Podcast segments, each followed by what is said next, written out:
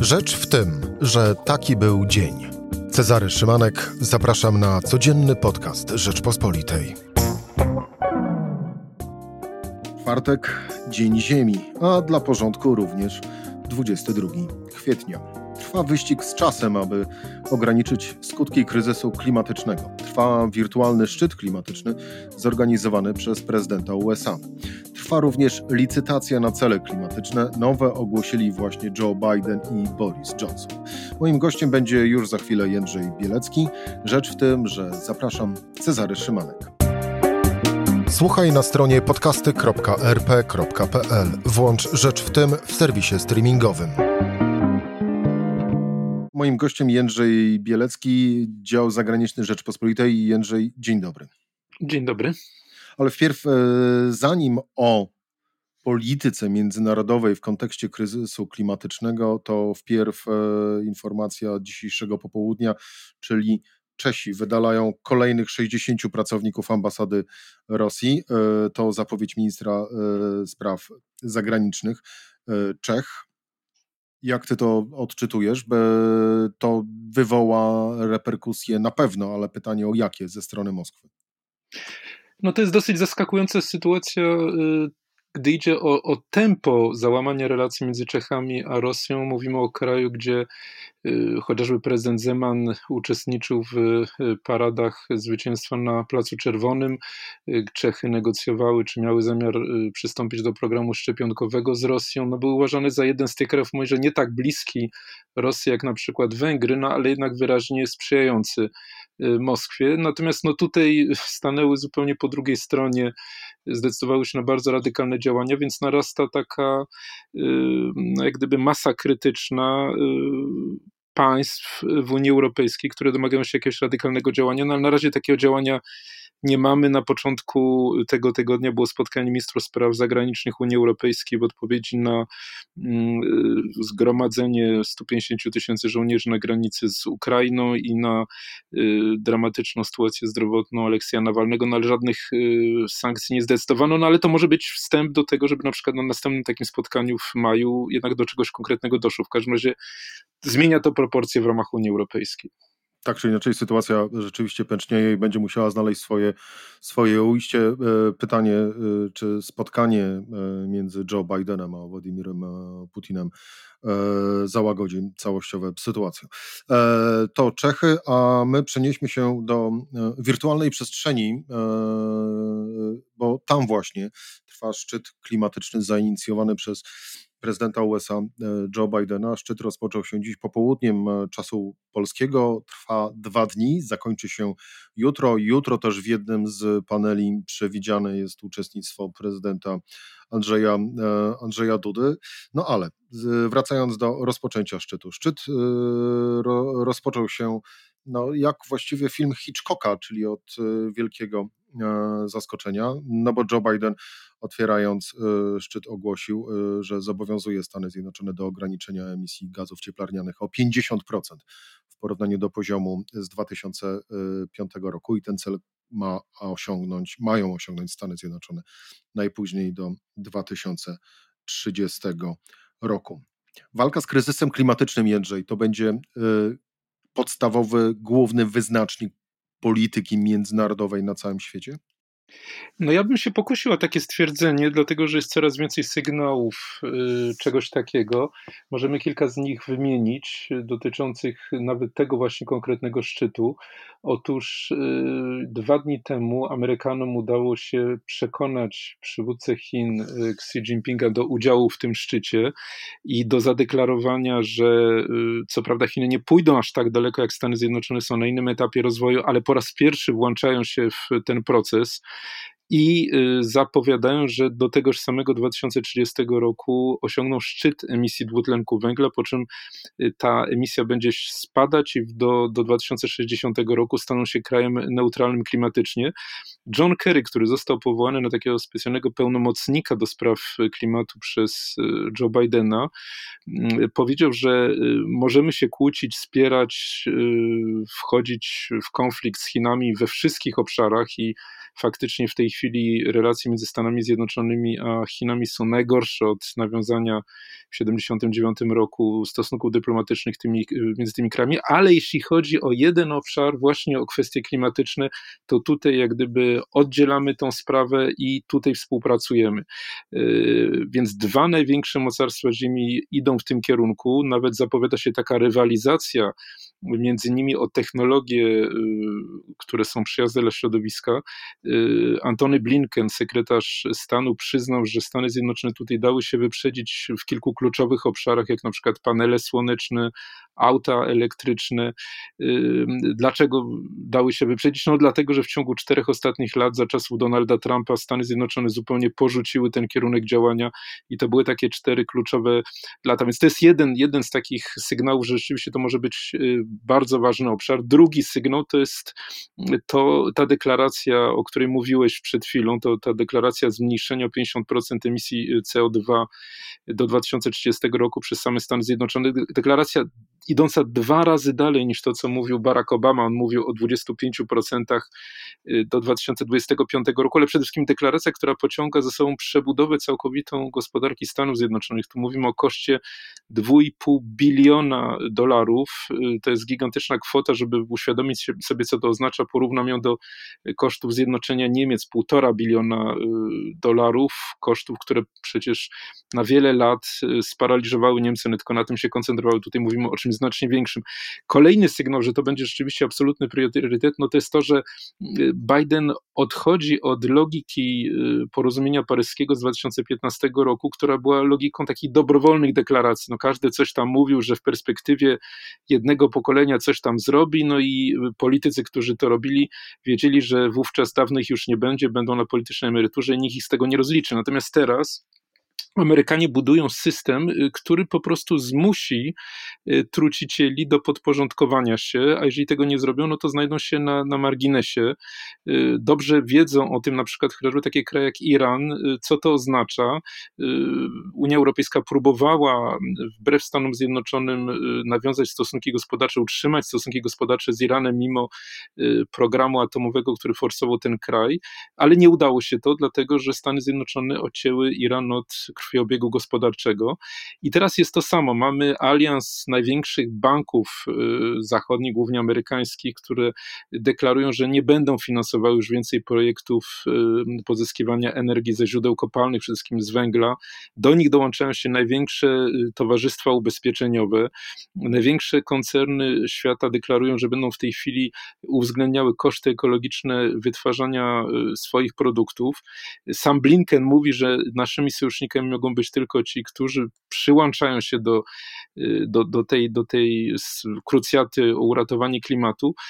Tych przykładów można by, te przykłady można by mnożyć, ale krótko mówiąc, państwa, które nie będą robiły jakiegoś bardzo konkretnego wysiłku na rzecz klimatu, no po prostu znajdą się w kozim rogu i tutaj to dotyczy, no niestety trzeba powiedzieć, Polski, dlatego że o ile nawet Xi Jinping no, mówi o tym celu odległym, dwa tysiące sześćdziesiąty rok, prawie prawie czterdzieści lat, no ale jednak jakiś, jakąś datę podał tej neutralności klimatycznej, no to Polska ciągle się z tym osiąga. Polska, która w ramach Unii Europejskiej ma przed sobą ten cel dwa tysiące pięćdziesiątego roku jako momentu neutralności klimatycznej, sama nie chcę powiedzieć, czy rzeczywiście w tym roku, w tym dwa tysiące pięćdziesiątym roku będzie jako ona sama neutralna klimatycznie, czy też po prostu cała Unia taka będzie, a my w ramach tej Unii możemy jeszcze nadal więcej emitować, no bo inni po prostu zejdą z tej emisji znacznie, znacznie bardziej, więc to, to jest bardzo duże wyzwanie dla Polski. Na razie nie wiadomo, czy prezydent Duda, który w piątek wystąpi na tym wirtualnym szczycie, jakoś zareaguje na to. Do tego polskiego wątku w tej całej układance za chwilę jeszcze wrócimy i tak samo i do wystąpienia prezydenta Andrzeja Dudy w trakcie owego wirtualnego szczytu, szczytu klimatycznego, ale z kolei wracając do owej licytacji na cele klimatyczne, no to należy jeszcze wspomnieć o obietnicy Borisa Johnsona, który z kolei ogłosił, że wyznacza cel na dwa tysiące trzydziesty piąty redukcję emisji o siedemdziesiąt osiem procent w porównaniu z rokiem tysiąc dziewięćset dziewięćdziesiątym. I jest to najambitniejszy tego typu plan na świecie.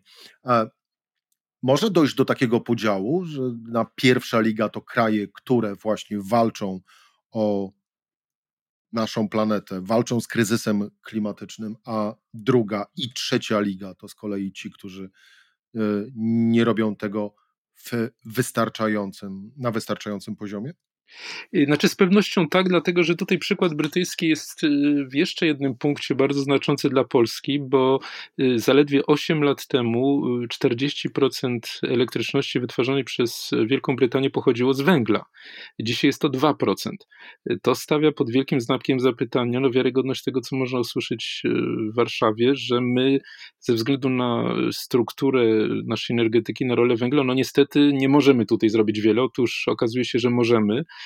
Natomiast idąc, rozwijając troszeczkę tą myśl z początku naszej rozmowy, wydaje mi się, że to już przestaje być kwestią moralną, mimo że w szczycie, może warto o tym wspomnieć, bierze udział papież Franciszek i że prawdopodobnie pojawi się on także na spotkaniu już takim realnym w listopadzie w Glasgow, kiedy te cele, o których teraz mówimy, znajdą przełożenie na, na takie bardzo konkretne programy, plany.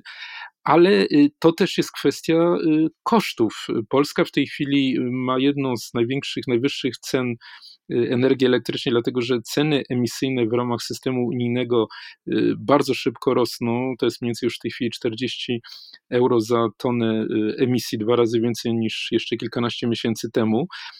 Kolejna sprawa, no to są plany wprowadzania takich ceł węglowych, to znaczy układu, w którym ci, którzy nie respektują tych norm, no będą, nagle okaże się, że ich produkty są objęte cłami i, i, i jak gdyby nie są konkurencyjne. Oczywiście w ramach jednolitego rynku to nam nie grozi i póki co takie sygnały, że Stany Zjednoczone mogłyby coś takiego wprowadzać, odnoszą się no, na przykład do takich państw jak, jak Indie czy, czy, czy właśnie Chiny, no ale w pewnym momencie może też powstać pytanie o Polskę. Tutaj zresztą bardzo ciekawy jest ten, ten wątek tego aliansu banków, które biorą pod uwagę w tej chwili już inwestycje w projekty wątpliwe ekologicznie, no bo kiedyś nie było problemu, kalkulowało się, że jeżeli się zainwestuje ileś tam miliardów dolarów na przykład w jakąś elektrownię węglową, no to to będzie pod jakimiś warunkami opłacalne. No dzisiaj nie, dlatego że jeżeli te ceny emisyjne będą rosły, albo te cła, o których w tej chwili mówię, się pojawią, no to po prostu cały koncept upadnie i coraz więcej banków, na przykład takie banki jak Barclays, czy, czy Citibank, czy Bank of America powiedziały, że one w ogóle w to, w to nie wchodzą. Są takie, które jak na przykład J P Morgan jeszcze nadal będą kredytowały tego typu przedsięwzięcia, bo to jest ich specjalność, ale to też do czasu, więc myślę, że rzeczywiście takie dwie ligi powstają, powstaną, ale to nie będzie kwestia moralna, dobrowolna, tylko po prostu no to będzie kwestia perspektyw dalekosiężnego rozwoju. No bo to, bo nie oszukujmy się, jest kwestia być albo nie być, no bo e, nie ma przecież e, planety B. No i teraz e, właśnie e, wróćmy do z kolei naszej pozycji w całej tej, tej układance, e, bo mówiąc dosyć e, ogólnie i patrząc na to, jakie słowa, ale i czyny również e, obserwujemy przez ostatnie lata w wykonaniu polskich polityków, e, czy to rządzących, czy to również będących w opozycji, ale przede wszystkim rządzących, no to można by było tak naprawdę powiedzieć, że zachowują się tak, jakby owego kryzysu klimatycznego, klimatycznego nie, nie było. To z kolei, biorąc pod uwagę to, co mówiłeś przed chwilą, stawia nas tak naprawdę na marginesie w ogóle jakiejkolwiek polityki międzynarodowej i na marginesie potencjalnych i ewentualnych partnerów dla innych wielkich, wielkich krajów. No i teraz właśnie rodzi się podstawowe pytanie, co nam może dać to, że wreszcie polscy rządzący powiedzieliby, ok, dobra, to my też. dwa tysiące pięćdziesiąty to jest rok neutralności klimatycznej, dwa tysiące trzydziesty do trzydziestego piątego maksymalnie kończymy z węglem. To nas wzmocni? Znaczy myślę, że tutaj jest parę płaszczyzn, bo mówimy o, o, o ogromnej rewolucji w sposobie rozwoju ludzkości, więc na pewno tego nie można streścić jednym zdaniem. Trzeba powiedzieć o tym, że już w tej chwili polityka, która jest prowadzona przez Polskę, naraziła nas na daleko idący chłód wobec najważniejszego partnera, sojusznika Stanów Zjednoczonych. Mamy też aspekt moralny, o którym przed chwilą powiedziałem, i postawę papieża Franciszka, ale myślę, że też jest jeszcze jedna rzecz, mianowicie pandemia, która zupełnie zmieniła postrzeganie no, sił, sił przyrody, kruchości naszego życia w, także w polskim społeczeństwie i która byłaby świetną okazją moim zdaniem w tej chwili dla rządzących, żeby powiedzieć, że jeżeli chcemy uniknąć znacznie większej katastrofy, no to musimy zdecydować decydować się na, na, na pewne koszty, albo więcej po prostu chwycić okazję do innego systemu rozwoju. No ja nie wiem, czy, czy taka, taki sposób myślenia w tej chwili jest brany pod uwagę, ale wydaje mi się, że nastawienie społeczeństwa polskiego no w tej chwili byłoby bardzo korzystne, gdyby tego typu polityka była, była wytłumaczona przez, przez premiera Morawieckiego. Problem polega na tym, że my stajemy się w zasadzie no jednym z już bardzo nielicznych krajów, które postępują w ten sposób. No, Kto, kto jeszcze tak robi? No Rosja, która powstrzymuje się z takimi deklaracjami, jest jeszcze większym trucicielem. Do niedawna na tej liście zaskakująco była także Australia, ale właśnie premier Australii na tym szczycie zamierza zadeklarować daleko idące inwestycje w bardzo nowoczesne, chociaż drogie systemy magazynowania dwutlenku węgla z, z kopalń. Japonia, która wreszcie też zdecydowała się na deklarację o redukcji daleko idącej emisji, więc no powoli coraz mniej tych państw jest na tej liście, no takich państw powiedzmy godnych szacunku, no i stajemy się rzeczywiście tutaj wyjątkiem już nie tylko w skali Unii Europejskiej, ale, ale w skali globalnej. Tym bardziej ironicznie trochę brzmi tytuł panelu, w którym będzie jutro uczestniczył prezydent Andrzej Duda, bo polski prezydent ma wziąć udział w dyskusji o ekonomicznych korzyściach wynikających z działań na rzecz klimatu. No tak, oczywiście, że, że to, to jest jak gdyby no, podkreśla to, że w tej chwili same, same ogólniki i słowa, na których Polska bazowała tyle czasu, już nie wystarczają i że trzeba przejść do konkretów. Wydaje mi się, że, że Polska na to nie jest w tej chwili przygotowana, że rząd nie opracował konkretnych planów, że to są wciąż ruchy pozorne, takie jak na przykład przyjmowanie spółek węglowych przez państwo, no ale to, to wszystko to już nie jest ten, ten, ten etap, tylko świat, Ameryka domagają się konkretnych działań. A właściwie tak naprawdę tych konkretnych działań domaga się klimat i ziemia. Jędrzej Bielecki, dziennikarz działu zagranicznego Rzeczpospolitej. Jędrzej, dziękuję Ci bardzo za rozmowę. Bardzo dziękuję. Była Rzecz w tym w czwartek. Cezary Szymanek, do usłyszenia po weekendzie.